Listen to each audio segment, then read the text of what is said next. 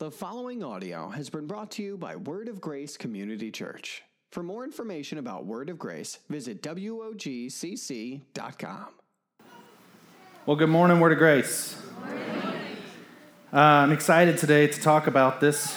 Um, when we first started talking about doing the Real God series, uh, Pastor Derek let us know that we'd all be teaching in it. And it went something like, you know, we'll talk about God's goodness, we'll talk about holiness, and we'll talk about God's justice. So I got that one. Uh, thank you, Pastor Derek. Today, uh, my hope is that by the end of it, uh, you're going to know what justice is, how God is just, why we often feel that there isn't justice happening around us, and how we should respond to God's justice. And that's a lot of stuff to cover in a pretty short time. Um, but the first and most important thing that I want to do is I want to start by praying because I want you to hear what God has to say to you today, not what Pete Kokas has to say to you. So, God, thank you. Thank you for the opportunity to gather and learn about you today. Lord, I ask that your spirit would come and it would speak through me and that I would get out of your way. Uh, Lord, you know that I've studied your word, I've treasured it, I've tried to do right by it, but at the end of the day, I'm just a goof and I need to have you here this morning, Lord. And we all want to hear from you and what you have to say. And Lord, I pray that as we get to know you, we'll be more in love with you. And those who maybe are here that don't know you very well, Lord, that today they would come to worship at your feet. And Lord, we long to hear from you. Amen. Well, as I get moving this morning, um, there's probably a lot of you listening who have your own ideas about justice. Um, when we talk about that, it's a word that it's gotten watered down a lot. It's gotten used differently through time to the point that now we we throw words in front of justice to try and describe it more because we don't know what we mean by it. And, and so that's why you'll hear frontier justice, right?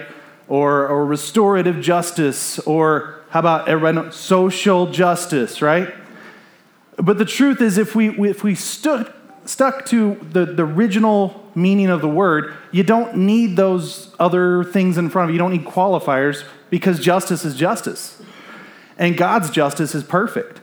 Um, but we kind of have our own ideas. And because of that, we have a lack of understanding that causes us to ask two main questions. And in the Real God series, Chip Ingram kind of addresses these and goes after these. And these two questions that we end up asking are if God is just, then why do bad things happen to good people? Or if God is just, why do good things or bad things happen to good people or good things happen to bad people? Um, this isn't new, but based off these questions, we often look at it and we all go, yeah, why do those things happen? God owes me an explanation. Um, that's a dangerous place to be, to say that God owes you something, but I do understand it, and we've all been there. Matter of fact, it's not a new thing. If you look in Psalm 13, you're going to see this is David, King David, and he's what we would call a good person in the Bible. And here's what he says How long, O Lord, will you forget me forever? How long will you hide your face from me? How long must I make, take counsel in my soul and have sorrow in my heart all the day? How long shall my enemy, that'd be the bad guy, by the way, okay? How long shall my enemy be exalted over me? They're having good things happen to him. Consider and answer me, O Lord, my God. Light up my eyes, lest I sleep the sleep of death, lest my enemy say, I have prevailed over him lest my foes rejoice because I am shaken. But I have trusted in your steadfast love. My heart shall rejoice in your salvation. I will sing to the Lord because he has dealt bountifully with me.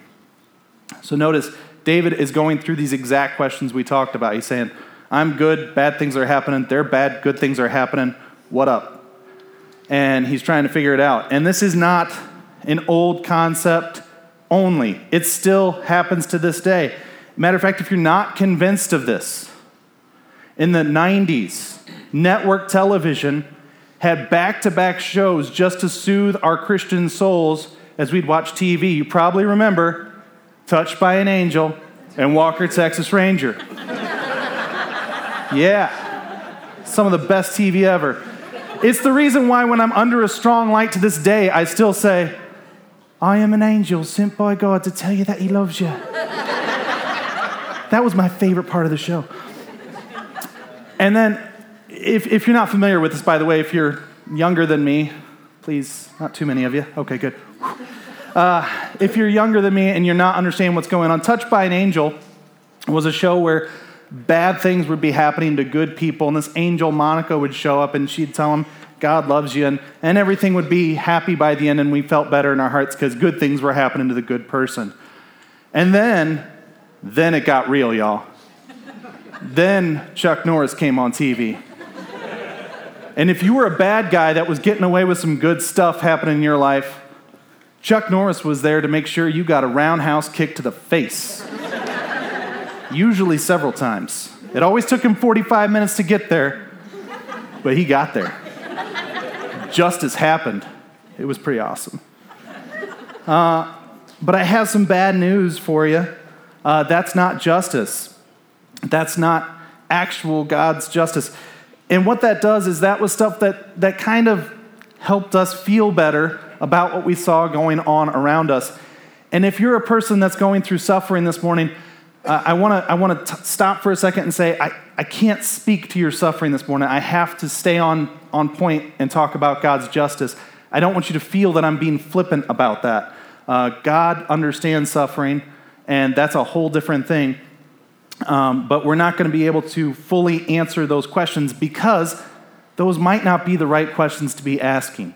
Um, when we talk about worldly justice like that, what we're actually talking about is our own sense of fairness. And I'm going to define fairness today, uh, and, and you'll see why that's different. But because we're, we're judging it off of our own view, we're, we're missing the mark on what it really means. And we're not understanding who God is. And because of that, we're not able to worship Him fully. So, uh, the world isn't fair. I can't talk you out of that today, okay? It's not. Uh, that doesn't mean that God's not just, though. Just because the world isn't fair doesn't mean God isn't just. I, my old math teacher came out to me. I got to use the not equal to sign on the slide. I was pretty happy with that. What do I mean by this? I mean, fairness is a way of comparing my situation to yours. It's a way that you compare yours to other people's. It's a way that we compare two other people to each other. That's what fairness does. It compares person to person. For instance, if somebody were to come up and, and give Pastor Derek two cookies, now I didn't know it just a five minutes before that, but now suddenly I realize I am owed two cookies because that's fair. That's right. He got two, I get two. I'm entitled to those two. I didn't know it, but now that he's got them, I know it. That's what's fair. Okay? Or let me put it in, in maybe a way that is, if you're not a cookie lover, shame on you, first of all. Um, but maybe it's a little bit more at home for you. How about when you're going for that raise and you get it and you feel that justice was served because you worked harder than the person that you thought was going for the same job. And so you're like, yes, I worked harder. I deserve that job. Justice was served. We compared those two situations. But in our total depravity and selfishness, we didn't stop and think about the fact that somewhere in a third world country, somebody's been working 14 hour days for 15 years straight just so they could barely eat. We didn't think about the fact that they've worked way harder than we've ever worked. We didn't say, hey, this is wrong. I don't deserve this raise. They deserve this raise. It got quiet. Okay.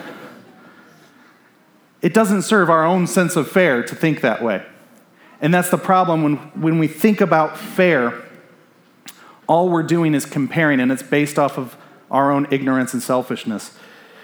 Justice doesn't compare us to each other, justice compares us to what is right.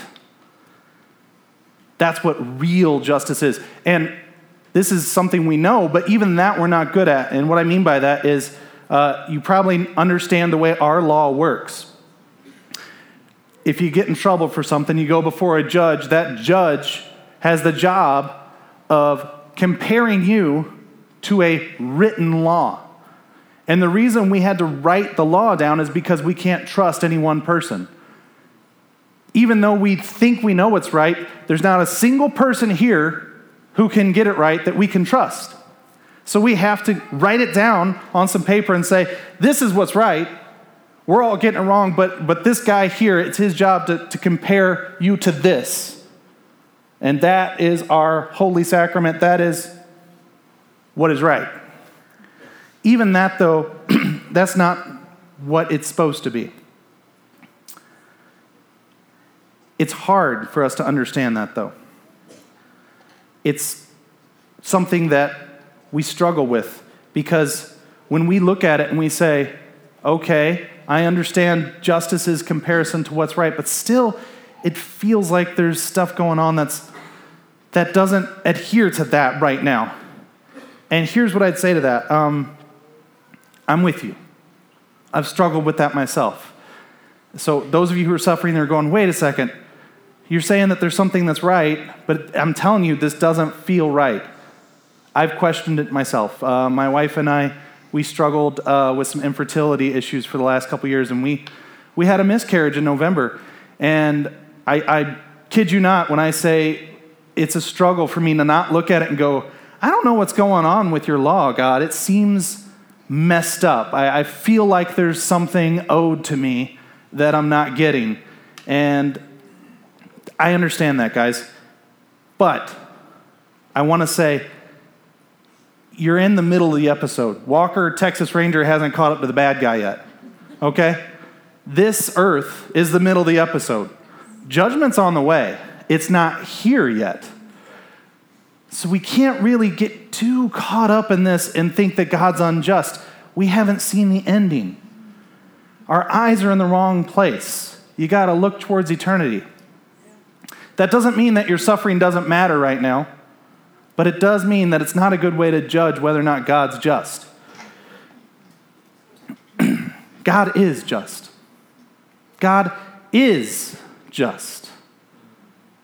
Why, why am I emphasizing the is when I say God is just?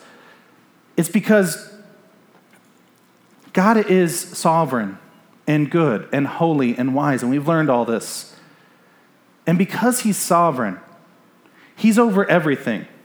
So when we think of law, we think of it in our, our, our, messed up way, right? We think of a judge looking at what is right and saying, I will go ahead and judge you based off of what is right because that judge can't be totally good. He's not totally over everything, right? Matter of fact, what happens if we don't agree with law here? We say, I think you got it wrong. I'm going to do what they call an appeal. You've heard of this, an appeal? I'm going to go to a different judge because I don't like this judge. He didn't do it well. So we move on. But the, here's the thing with God He's not adhering to justice. Uh, sometimes when we talk about God, we feel like He owes us, hey, there's a right way to do it. Do it the right way, God. Aren't you checking the law, dude? Don't you understand? Do it this way.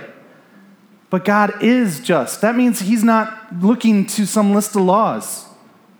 He decides what's law. What He decides is it. So I, I feel like maybe sometimes we get caught up in this whole aha, here's what the Bible says, I've figured it out, and here's what God has to do. You didn't figure out God, trust me. He's not figure outable. We're trying our hardest, but it's not going to happen here.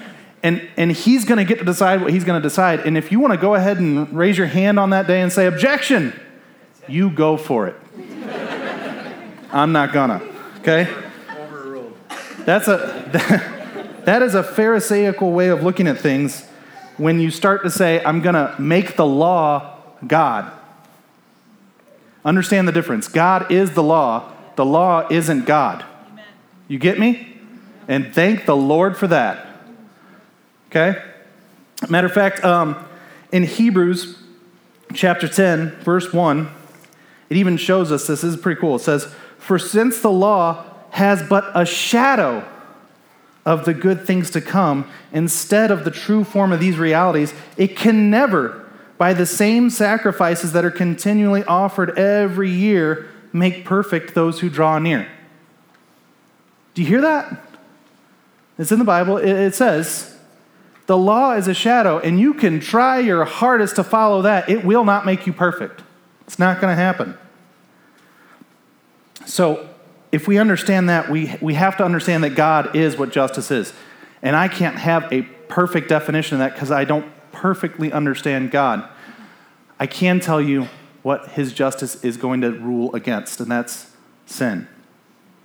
In the light of knowing that we don't understand God's justice because we look to our own sense of fairness, and in the light of the fact that the law is a shadow, what I'm going to look at is what is sin and, and why is that an important part of his justice? And the reason I want to spend some time on that is because when we devalue sin, and I think we have, I think we've devalued and desensitized ourselves to sin, that's one of the reasons when we go day to day, we feel that God's unjust. We feel that the world's unjust. It's because we've become desensitized to our own sin and we've devalued it. Let me show you what I mean. Our very nature with sin is to go right back to the whole comparison thing. We're built for comparisons, we're good at it, it's easy. How many of you can figure out if I'm standing next to another person, which one of us is taller? You're pretty good at that, right? It's easy. Okay? We like to compare. And so we do that with sin. Sin's a comparison game.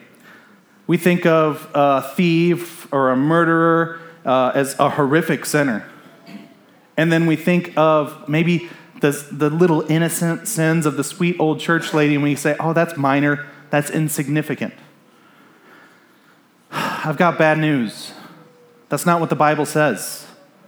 Okay? Uh, the truth about sin is that sin is sin. I'll say it again. The truth about sin is that sin is sin. Amen. Every sin. Okay? And at the root of every sin is a rebellion against God. It's an attempt to become our own ruler all over again. Okay? Uh, let me put it in a way that we can all understand. Watch this. Have you ever, I bet I get all hands on this, have you ever seen a kid defy a parent? ah, yeah, I thought so. Okay. So you know what I'm talking about you say they're, they're doing something, they're about to knock over something expensive or whatever, and you say, Don't touch that! They look at you, they touch it. And at that point, and you can see it in their face, it's not even about them wanting to touch it, is it? No. It's about them showing you who's the boss. And who's the boss in that moment? They decided they were. And what comes up inside of you, there is a righteous, holy anger of smackdown coming. right? Yeah. Because you say, that's not okay. I'm smarter than you. I know better. You just defied me and you said that you know more than me. You took over the role of ruler of this house. Not okay. That's pretty much what sin is, folks. See, God speaks to you and He says, hey, here's what I want you to do. And in light of that, we say, yeah, no, I'm going to do my thing.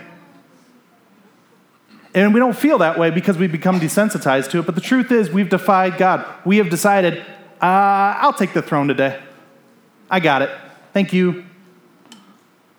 That's what sin is. And we do it so often that we don't even see it that way anymore. And so, what does sin become? It becomes that comparison game.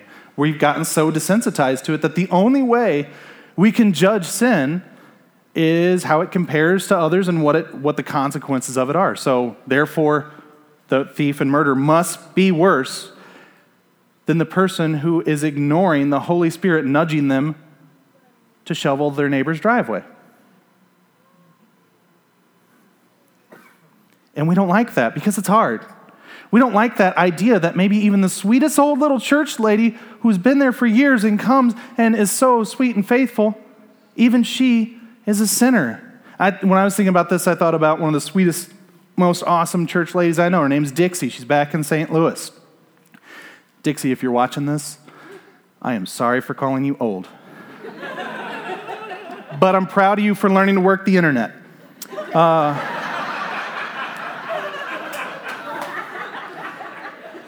Dixie is the sweetest lady I've ever met. I'm not kidding. I've met some really sweet ladies. I'm married to a sweet lady, but Dixie is the sweetest lady I've ever met. And she's been so faithful over the years. She serves, she loves on people, she hugs on people. She's an amazing woman. And yet, when I sit there and I was writing this and I had to think about the fact that Dixie's still a sinner and she still deserves the penalty for sin. And the penalty for sin, according to my Bible, is death. And when I stop and think about it, that messes with me. Because, man, I love that lady.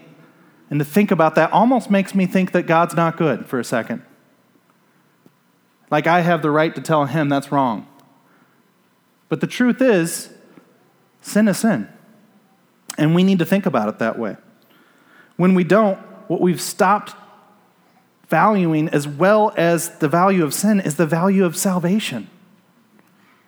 See, if sin isn't that big of a deal, if my little thing that I did this week where, uh, you know, I knew that I was supposed to pick up a piece of trash when I walked by it, but I ignored it because it's more fun to be lazy. That's sin. I don't like that, but it is. I write it off as trivial. And what I think is often, well, I used to be a sinner, but then I joined the good guy team. I used to be the guys that Walker Texas Ranger was going for, but now I am a Ranger. I would like that. That'd be cool. I could look good in a cowboy hat. Anyway, um, we can't we can't get to the place where we say, "Oh yeah, there's no big deal. I just switched teams, and now my sins don't count." You're still a sinner. You still sin. Bible says that specifically too. Just because you you accepted Christ doesn't mean you don't sin. And sin still has the same penalty. It's still death every time. Wages of sin is death. It doesn't say wages of sin is death unless you switch teams and then I don't care about your sin anymore. It's fine. Go ahead. Do as much as you want. It doesn't say that. It still says sin is sin. When I think about a day of switching teams, or I think about the things that I do now that make me good, I come to church, pay my tithes, pray, serve. Those things kind of feel like they balance out the sin that I have now because it's not as bad as it was. So it kind of feels like I should be a good person, right? I'm doing it, I'm doing the cross and injustice. What I'm saying is, yeah, you died for me back then, and I appreciate that, Jesus. But now I'm kind of pretty much, I got to figure it out. I'm good enough. That's not true. Uh, Ephesians 2 1 through 10. I like this because it talks about just how bad things were and are. You were dead in the trespasses and sins in which you once walked, following the course of this world, following the prince of the power of the air. And I know some of you are saying, wait, it says you once walked, so that means you changed teams, right? Hold on. We'll get there. Uh, and the Spirit is now at work in the sons of disobedience, among whom we all once lived in the passions of our flesh, carrying out the desires of the body and the mind. And I'm going to skip over a few here to, down to verse 8. It says, For by grace you have been saved through faith. This is not your own doing, it is the gift of God. So it's easy for me to read the first part of Ephesians 2 and say, I did once do that, now I'm a good guy, because I switched teams. Look at me, I'm good now. But according to this, I'm not. It says, I've been saved not by my own works. It's not about what I've done. Justice isn't served because I said, uh, that's bad, this is good, and I'm going to do my best now. It actually says that it's a gift of God. And what's the gift of God? It's the cross, folks. That was the gift. See, the problem is we think of justice and grace as these diametrically opposed ideas. Justice was Old Testament God. Whew, thank you, Jesus, that He's gone. The New Testament God is so much better. That's the same God. And it works hand in hand, folks. God doesn't say, okay, now everything's better. Your sin doesn't matter anymore. It still matters. The cost of sin is death every time. Here's the beauty about grace it pays the perfect penalty for justice. Justice requires an exact penalty. Grace pays that penalty fully. It's an amazing thing. If you don't understand the gigantic cost, you're not going to understand the amazing grace. The two go together. If I'm just an okay guy that does some little things that aren't that big of a deal, then the cross isn't that big of a deal. But it is a big deal. Jesus paid it all. You, you know the song, Jesus paid it all. All to MIO. He paid it all, 100%. It's not like there's some leftovers. Have any of you ever paid off a car or a house?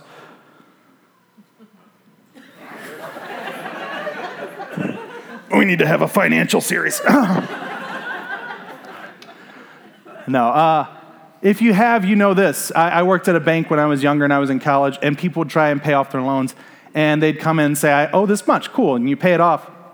And they were almost always wrong about how much they owed. Because when you go to pay off a loan, there's always just some weirdness that happens with the math at the end. And there's some leftovers typically. Go figure, the bank still thinks you owe them more. The Bible specifically says, though, it's paid in full. And even above that, it says it will be remembered no more. God says, I will remember your sins no more. It's a perfect payment, done forever.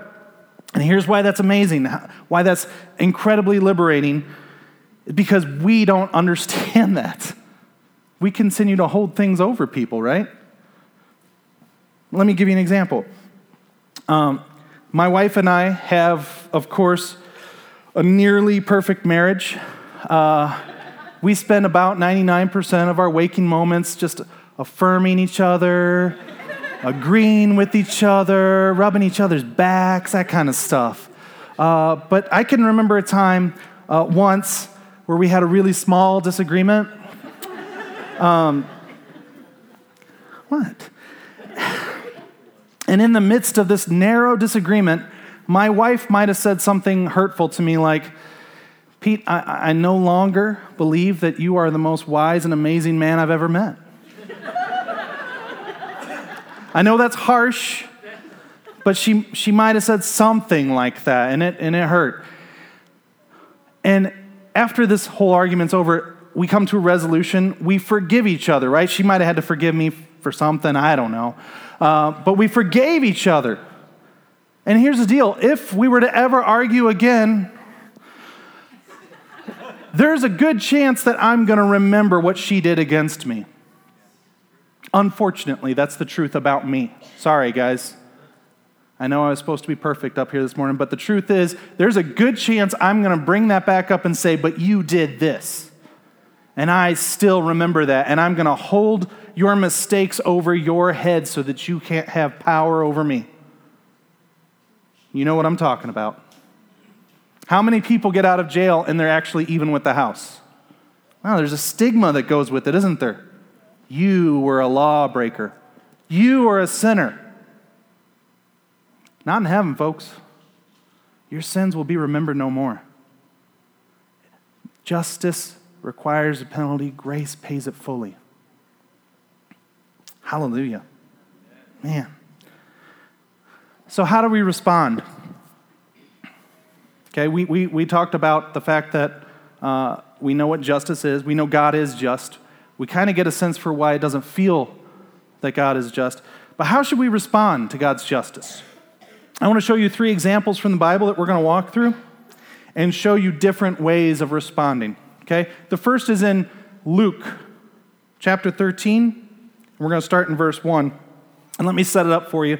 Um, Jesus is basically in the middle of a crowd of people, and they're firing questions at him left and right and, and trying to stump him, trying to get him to say something wrong or get him to explain things that they want to know quick, easy answers for. And here they're, they're kind of questioning his justice. They're saying either these people were worse sinners than we thought, or God's not just. Tell us which one it is. And so uh, here it goes. There were some present at that very time who told him about the Galileans whose blood Pilate had mingled with their sacrifices. Uh, this is basically letting you know that uh, Pilate executed some people. And he answered them, he says, Do you think that these Galileans were worse sinners than all the other Galileans because they suffered in this way? No, I tell you, but unless you repent, you will all likewise perish. He goes on. He's not done. He wants to make sure it hits home. He says, Or those 18 on whom the tower in Siloam fell and killed them. Do you think that they were worse offenders than all the others who lived in Jerusalem? No, I tell you. But unless you repent, you will all likewise perish. And this is the place where I find myself back in November when I'm questioning and I'm starting to go, How is this okay?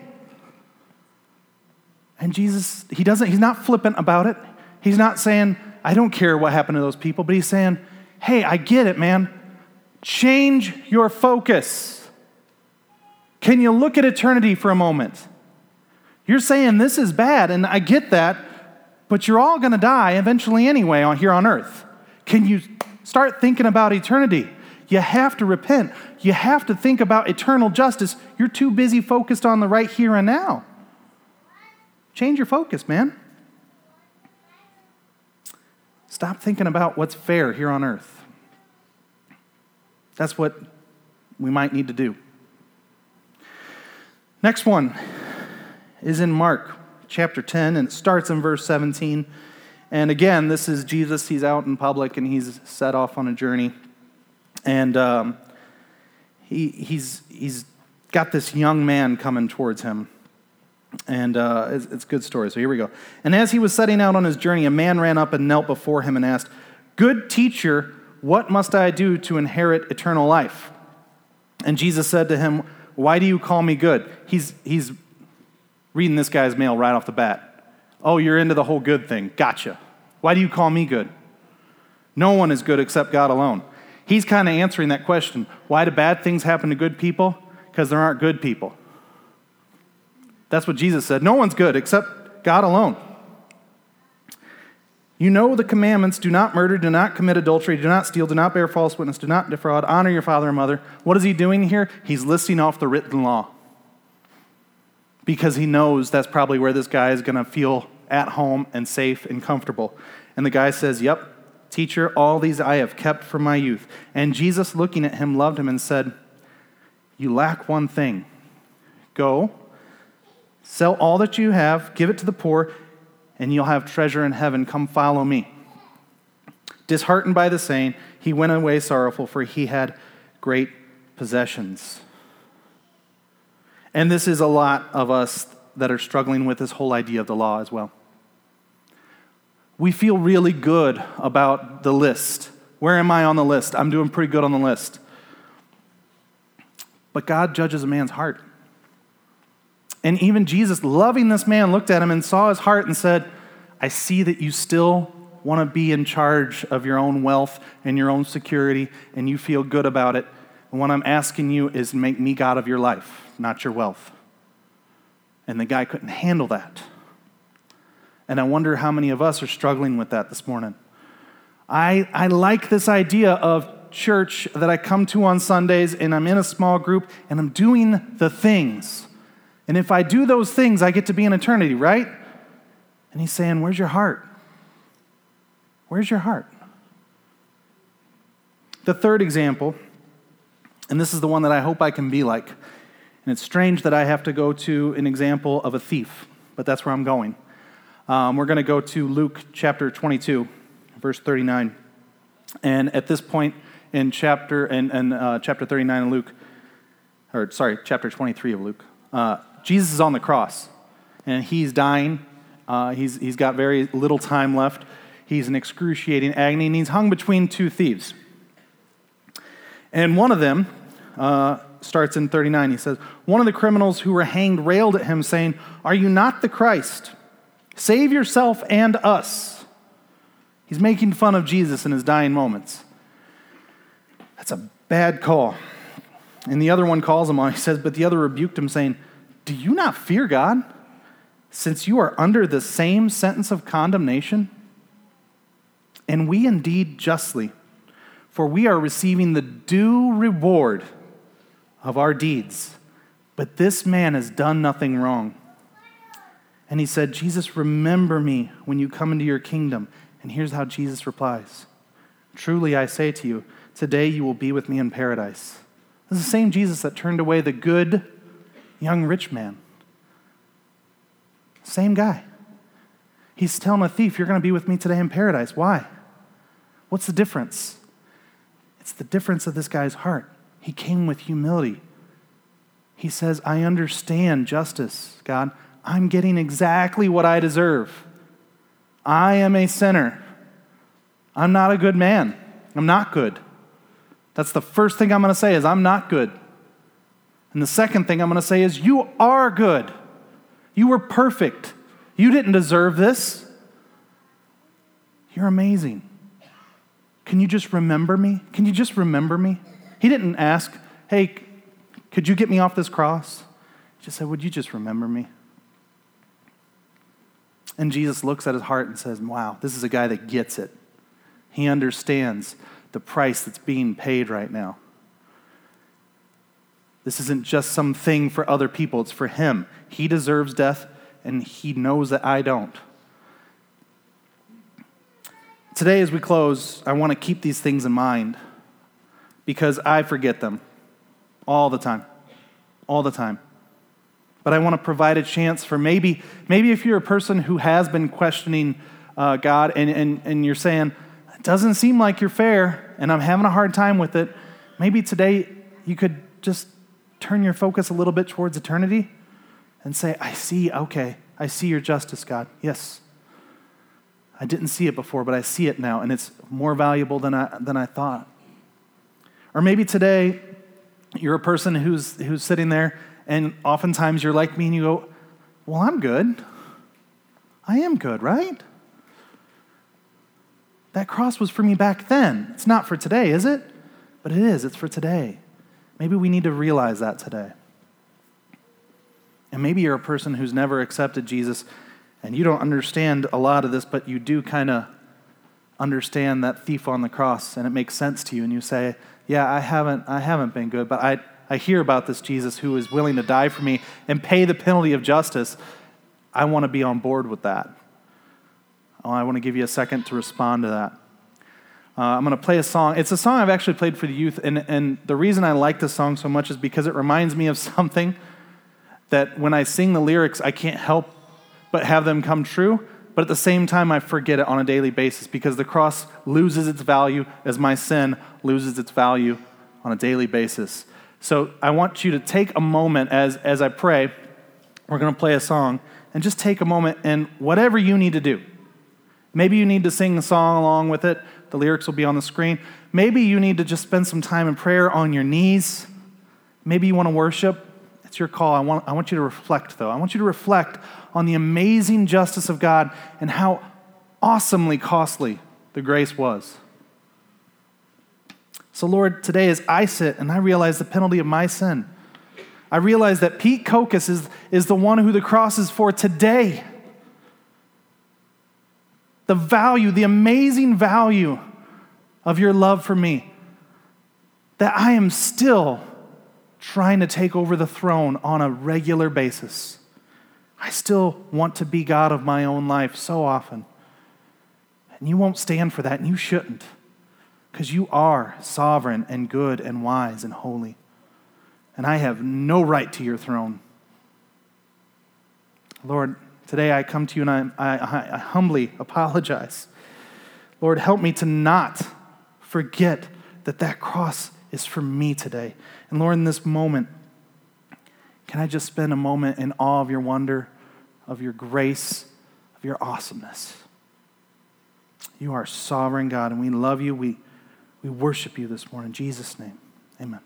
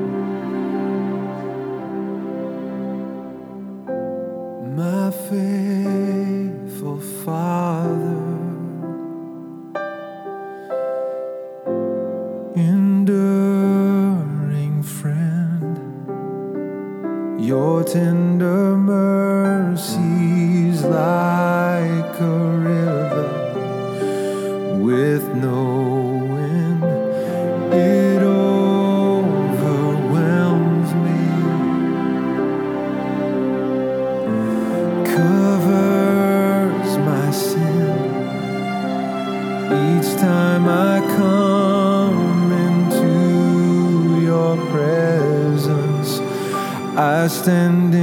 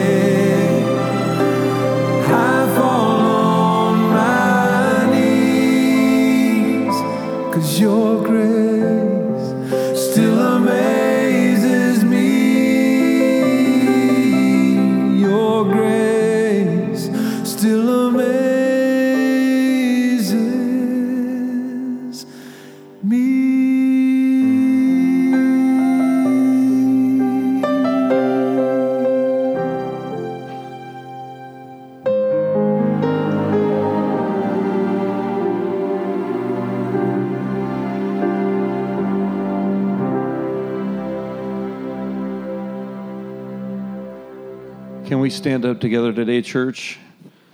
Lord, we just thank you for your amazing grace. We thank you for what only you can do and what you have done. We thank you, Lord, for showing us, God, just the depths of our sin through, Lord, showing us how, no matter how hard we try, we don't measure up. But Jesus, your grace that you have so freely given us as a gift has changed everything, and we thank you. We thank you that we are recipients of that grace through faith. That gift that you've given, we honor you today. And your grace should always amaze us, Lord. I pray you stir our hearts to a place of awe, to a place of being amazed, to a place of wanting to know you more, more than ever before, Lord. To know your grace, to know your goodness, to know your justice, to know your holiness and your sovereignty, your goodness, Lord. We want to know you for who you really are. Thank you for helping us to learn just a little bit more about who you are today. May that stick with us. May that comfort us. May that challenge us. May that draw us nearer. We love you, God, and we thank you for what you're doing in and through every one of us here. In Jesus' name, amen. Thanks for listening to this sermon from Word of Grace. For more sermons or any other information, visit WOGCC.com.